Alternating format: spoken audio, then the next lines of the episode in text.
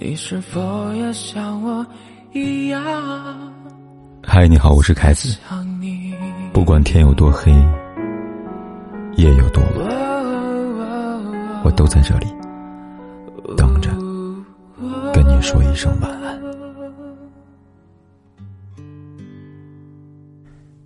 一个读者给我发来私信，说她男朋友下午还跟自己在一起，晚上却跟别人求婚了。她跟男朋友在一起一年半，平时约会聊天比较频繁，周末也基本都是出来玩的。所以她从来没有意识到男朋友有出轨的迹象，直到她看到男朋友的抖音关注，看到了他经常互动那个女生，才发现了问题。这个女生最新发一条视频，就是晒求婚钻戒。她在视频里面看到男朋友的身影。当时觉得，一定是男朋友劈腿了，自己被渣，被欺骗了。当他继续往下翻，看完这个女生发的所有视频之后，才发现根本不是这样的。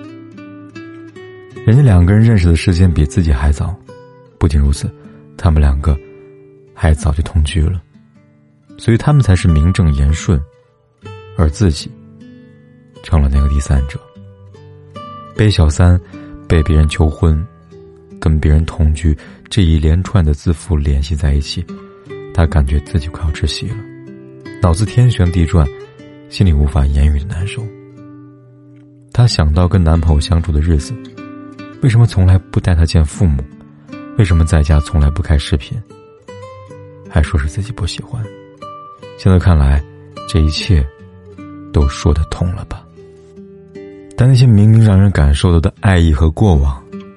大概是永远也想不通了。善于伪装的人，总会时时刻刻戴着面具，扮演好自己的每一个角色。让我想起周扬青那句：“关键是你哪来的时间呢？明明有日日夜夜的陪伴，明明有无微不至的关心，明明对我说过的每一句话都很在意，明明也时刻给了爱意。所以，若不是亲眼所见。”怕是永远都不会相信，由爱生恨，大概只是一瞬间的事情。这位粉丝后来跟我说，一时间他脑海里闪现的不是恨，而是不甘。和我约会的时候，他是不是在想着求婚誓言呀？跟我发消息的时候，是不是他旁边还睡着未婚妻呀？和我分享回老家的时候，他是不是还在跟父母商量着买哪款钻戒呀？想想都觉得这完全是图书馆三十秒的加长版。之后，他私信他的未婚妻，得知他们在一起竟然有四年之久了，甚至从去年就开始商量结婚的事情。瞬间感觉自己像一个小丑。而他很快就收到了这位男朋友的亲切问候。他急了，这个他曾经规划着一起生活的人，变成一个连自己都不认识的模样。面目可憎，恶语相向，甚至怨恨自己毁了三个人、两个家庭的幸福，毁了他的下半生。所以，就像周扬青说的：“永远不要自信到认为自己是可以改变他的那个人，因为没有什么身不由己。有的人，他是天生的。”所有小三都不值得被同情，不值得被原谅，除了一种，就是被小三。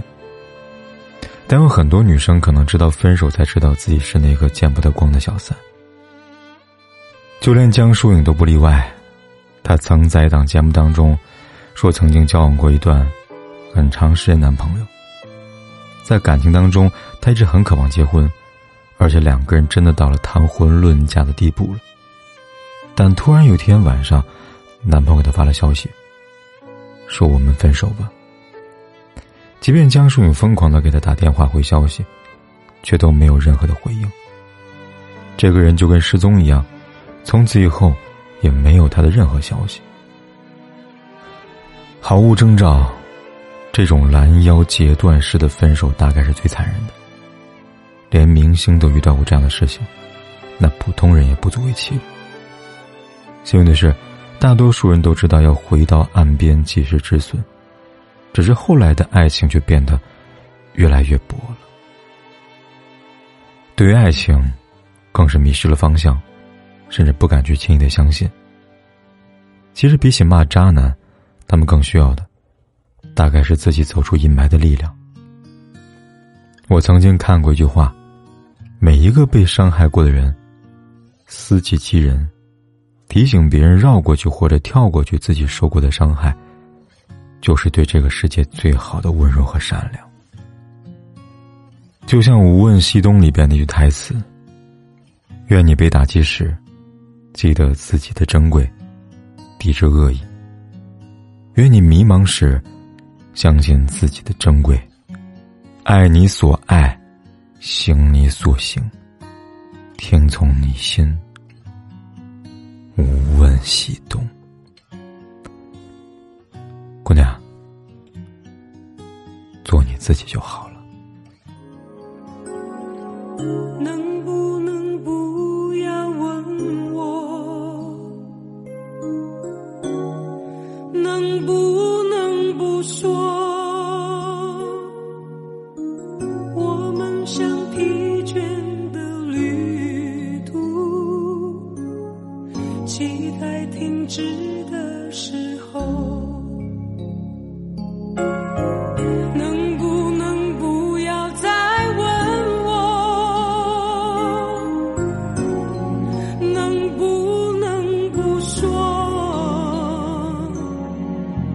对自己越来